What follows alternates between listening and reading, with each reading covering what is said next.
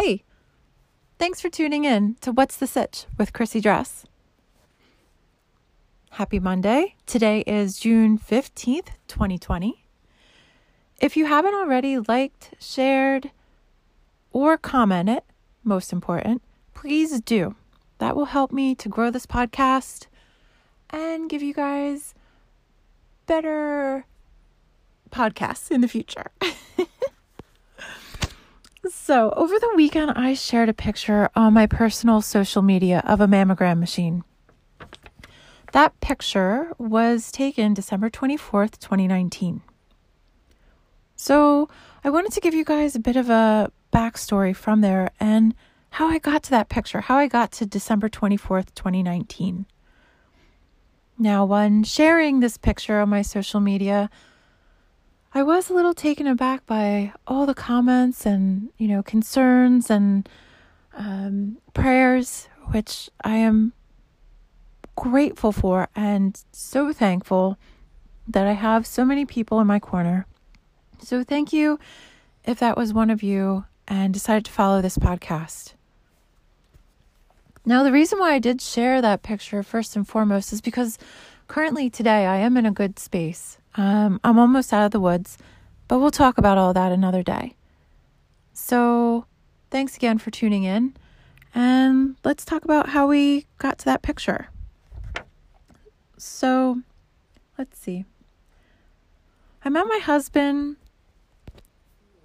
about 4.5 years ago. Yes, we, if you guessed it, met online.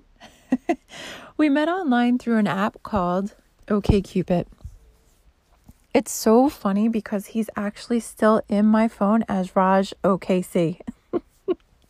He's asked me before, which I think he's given up now, if I was ever going to change the name. And I said, of course not. You'll always be Raj OKC to me. Poor guy. Little back then did he know what he was really getting into. So we met online and we chatted for several months. Or sorry, not months, weeks. And we decided to meet after a month of chatting, give or take. And it was New Year's Eve day. We both had our own plans for that evening. So it was perfect because if we didn't like each other, we could just make the excuse that, hey, I gotta go. It takes me a long time to shampoo my hair and, it's New Year's Eve. So we actually met at a taco joint in downtown Philadelphia, in Fairmount, which was easy peasy because it was kind of like a Qdoba style setup. You could just order and then go. It's not like it was a sit down, drawn out dinner or anything like that. So it was perfect. So we decided to meet there and we had some tacos and we each had a cerveza and we hit it off. We actually liked each other so much that we decided to go to the bar across the street and have a second drink and just continue the conversation. That was at Kite and Key for you guys who are familiar with Philadelphia. So we chatted for a bit more and then after that decided to go our own separate ways because, New Year's Eve was upon us and we needed to get ready for our respective parties. And the next day I ended up texting him and said, hey, do you want to go to Chickie and Pete's? And he said, text back, yes, what's Chickie and Pete's? Obviously not a Philly native. So he came to my apartment and picked me up and we went to go have king crab legs and cheese fries and a beer, I believe. And then since then, we were attached at the hip. I took it really slow with him because I knew there was something special about him and I just wanted to make sure not to trip up. So that's where we started. And about 8 months later, out of nowhere, I decided to open up Cure, which is a day spa. So I decided that I wanted to start my own business, and I did a walkthrough of this 650 square foot space, and I said, that's it, I'm going to do it. And I signed the lease. I gave them a makeshift business proposal and then they gave me the keys. I signed a 3-year contract. And my boyfriend at the time, who is now my husband, pretty much flipped his lid. He is a numbers person, a finance guy, and was like, you do not even have a proper business plan in place. How are you going to do this? How are you going to get money? How are you going to get supplies? How are you going to get machines? He was stressing me out right from the jump. I said, don't worry about it. We'll figure it out. I'll just light some incense and meditate on it, and it will all work out. Completely two different mindsets. So how it did work out, oh well. Lots of stress. Maxed out my credit cards. Thank God for my father, who did help me, put down some money. However, it's all on me. I'm paying it all back. But the pieces of the puzzles just kind of fell into place, and it all worked out. So thank God. And my boyfriend stuck by me. If anything was going to break us up, that would have definitely been it, because the highs and lows that comes with opening a business, oh my goodness. I guess I would imagine it would be like having a child. You can plan. And, I had just recently graduated from college with my Bachelor of Science. I went back to school for my bachelor's because I only had my associates. So before opening the spa, and before meeting Raj and all that, I was already working full time, and I wanted to get my 4-year degree because I kept on applying to these different jobs, and I was working downtown as an esthetician, and I wanted to do more. I wanted to be a trainer or get into a larger company, and I had 8+ years of experience, but everybody would just look over me because I only had an associate's. I'm competing with people with bachelor's and master's, and so I said, I'm just going to put myself back through school. So before I met Raj, I was single for about 3.5 years. And that's exactly what I did. I just concentrated on myself, put myself through school, and worked full time. And so that did kind of set me up to have, going to business school, somewhat of a business plan, because each project in school I would use for the beauty industry. And every time I stood up in front of the class to give my, presentation, whatever class it may be, let's say marketing or what have you, everybody else would do their project on Boeing or Walmart or, Tesla, these big conglomerate companies. And I would always do it on a beauty company, whether it be Avon, Mary Kay, or, Estee Lauder. Excuse me. And when I would get up in front of the class, everybody would roll their eyes. Oh God, we're going to talk about makeup for 40 minutes. But I will say, I did impress everybody. And at the end of the day, they all came out learning something. The beauty industry is a $1 billion industry, multi-billion-dollar industry. So I tortured my classmates. So anywho, getting back to when I opened up Cure. It was about 8 months after I met Raj, like I said, and I opened up without a plan. I have the keys in my hand and, just started painting the walls and looking into how to get machines and different lines that I really wanted to work with or that I loved, a POS system, just all these things that nobody really teaches you, and you just kind of got to learn along the way. Like I said, I have a business degree, but just like having a baby, like I said, Doesn't come with a manual. So fast forward a year after that, we went to Spain to celebrate a large birthday for me. I was turning 40. It's a big birthday. So Raj and I decided to go to Spain for 12 days. We left the spa behind, and it was operating pretty well on its own. And the girls that were on my team helped to keep it running while I was away. And it didn't burn to the ground. So that's a good thing. That's a good sign. And when we were in Spain, Raj and I, we went to Madrid, and then we went to Sevilla, Tarifa, and Malaga. And once we hit Malaga, I was like, this would be a beautiful place to get married. Not that I ever thought of getting married, but we had a blast in Spain. And when we were there, we decided, you know what?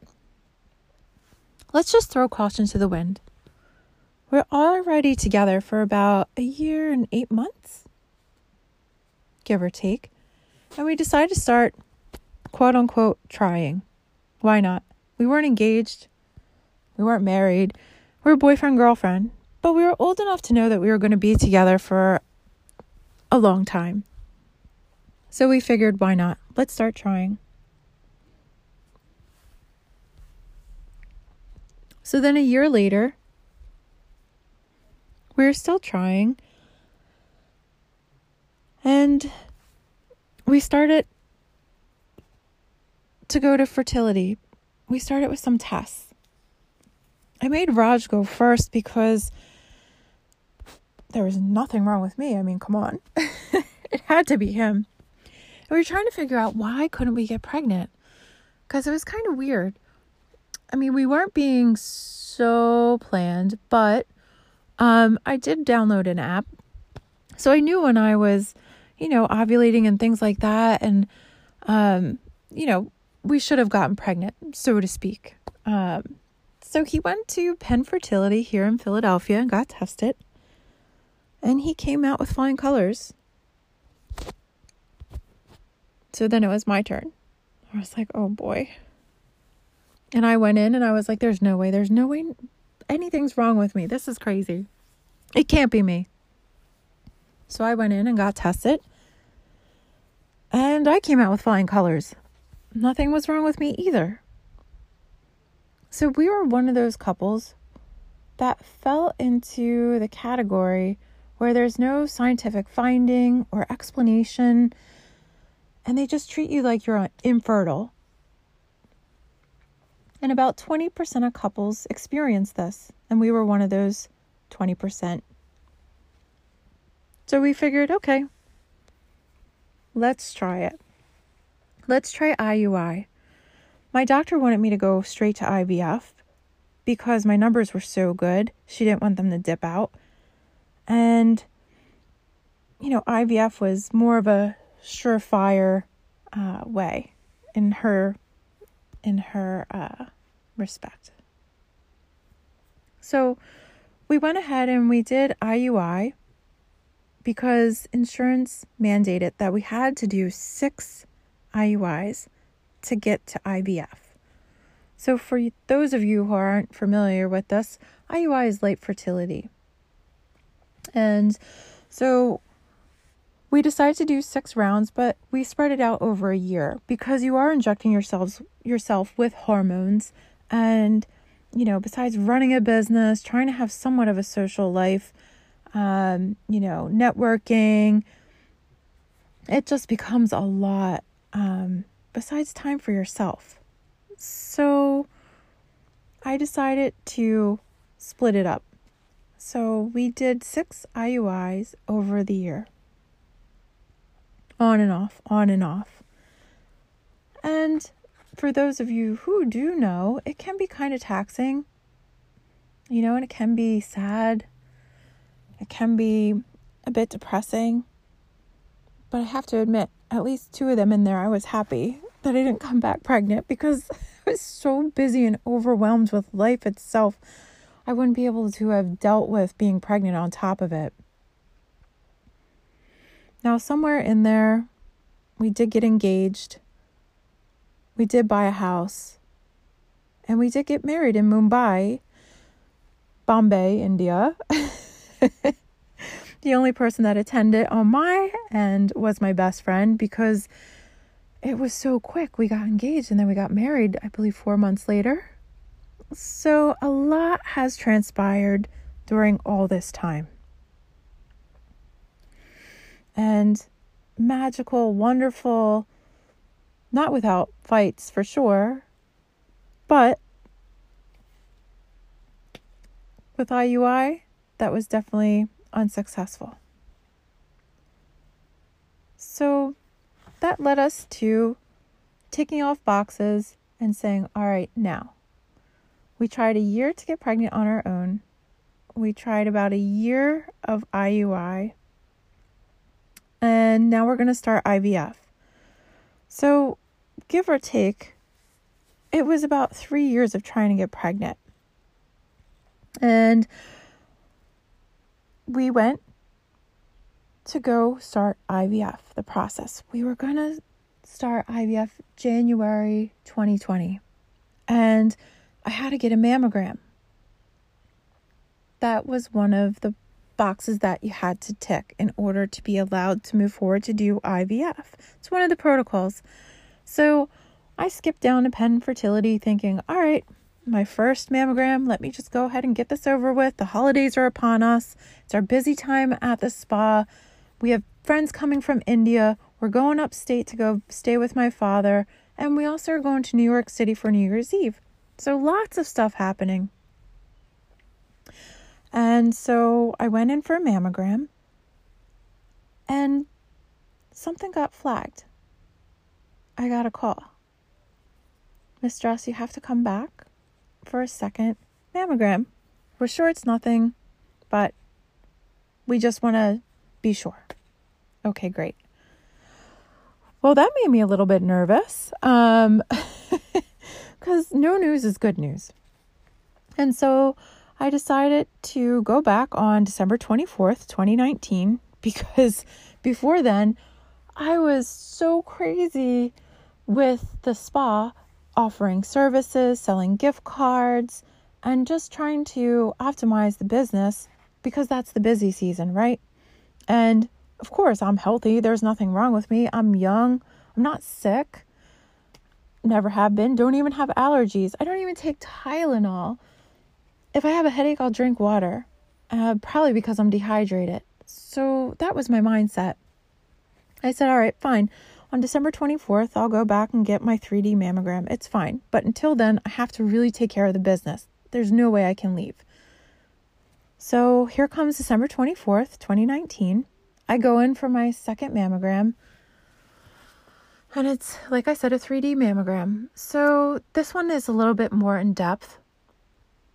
And they can see, you know, the anterior and a bit deeper. And I had the mammogram and it did come back what they call spiculated. So there is a small mass. And so usually if you have a mammogram and there's a small mass, if the outside is smooth looking, like a circle, then you're usually fine. It's usually benign. They may take a biopsy of it and send it to the lab just to make sure the fluid is non-cancerous. But mine, on the other hand, was spiculated. And what that means is that it looks like a star, like a starburst, when you look at it really close. And so, they looked at it really close and it was spiculated. It was super tiny, super small. Thank God for modern medicine. And thank God we were going to start IVF because I would have never found it. I didn't feel it. I didn't have nipple discharge. I didn't have any of the symptoms that are out there. I was very tired. I will tell you that. But with everything that I just told you, wouldn't you be exhausted? I figured it was just my age and I was running myself into the ground with running this business and trying to keep social and everything above, right? Be a good wife. I figured, it's just getting older. I'm just getting tired. But that wasn't it. So then I needed a biopsy. And they said, all right, we'll see you in 2 weeks. And thank God my husband came with me because I was so out of my mind. I just wasn't present. I wasn't there. And so I said, okay, I'll see you in 2.5 weeks. And I started to leave. I went and grabbed my husband who was in the waiting area. And he said, what's going on? Like, you know, fill me in. And I told him, I said, all right, we're going to do a biopsy in 2.5 weeks. He said, are you kidding me? And my husband is amazing because he is calm, cool, and collected. He's not one of those abrupt type, but he gets things done. So he said, no, let's go back. So he walked us back into where the doctors were and all that, into the scheduling area. And he said, well, I would like to speak with a doctor who's on staff. And so she came out and she said, well, I'm so sorry, but you know, there are other people who do need biopsies and who are sick as well, or, you know, may be sick, may not, because nothing's concluded at this point. And I'm just, oh my God, I'm like, oh my God, I'm panicking. I'm like, these other people, you know, and of course I always feel so bad. These other people are so much more sick, like they should go, like I can wait 2 weeks. It's not a big deal. And Raj said, okay, so we'll be back tomorrow at noon. They said, no, sir, I don't think you understand. Like 2.5 weeks, that's when we can schedule you. And he said, oh, no. He said, tomorrow at noon is good. And they just looked at him. And he said, well, that's fine. We'll just sit here in this room. If you could give us every single place in Penn that has radiology that can do a biopsy, you can just give us the list. And in the meanwhile, we will sit here on the internet and start to look outside of Penn and who has radiology and who can do biopsies as well. And they said, well, we really don't recommend you going outside of Penn. And, you know, we really want you to have the best care and all of this. And so we sat in the room and about 3 minutes to 5 minutes passed and the head scheduling nurse came back and said, all right, Mrs. Dress, we'll see you tomorrow at 12 noon. And I just looked at my husband and he smiled and he said, thank you so much. We'll see you tomorrow at noon. So then we left and I just, you know, Christmas Eve was just not in a good place. And for you that know me, Christmas is never easy for me anyhow, because my youngest brother passed away the day after Christmas, 17 years ago, from a bike accident. So anyhow, I woke up the next day and I believe it was about 12 noon. We headed back down to Penn University to radiology and I was getting a biopsy. If you guys have never had a biopsy before, oh my goodness. I pray for you. It is not fun. So I had no clue what to expect. You know, I'm young, I'm healthy. Getting all this information is like a ton of bricks. So I go into the back room with the nurse. She's so super sweet. She's so caring. Although I pray to God that I never see her again in my life. Not in that situation anyhow. And so then the head of radiology came in, who was very informative and had a good bedside manner. And so what they do is they take this needle and they go in and they extract a little bit of fluid out of that teeny little mass. And they're going to send it away and they're going to test it to see if it comes back as cancerous. Then what they're going to do is they go back in and they have a clip. And what that does is it's this tiny little marker that they put inside of you that will show up in a mammogram. Or, God forbid, in the future, you need to have surgery and you need it removed. That's a marker. They can see it. So then he went back in and put a clip. The pain was excruciating. I screamed and I felt so bad. I was apologizing. I'm sorry, but I'll tell you what, it's pretty damn intense if you've never had a biopsy. At least for me it was. I don't know if I'm just a baby in my old age and I don't have teenage angst anymore.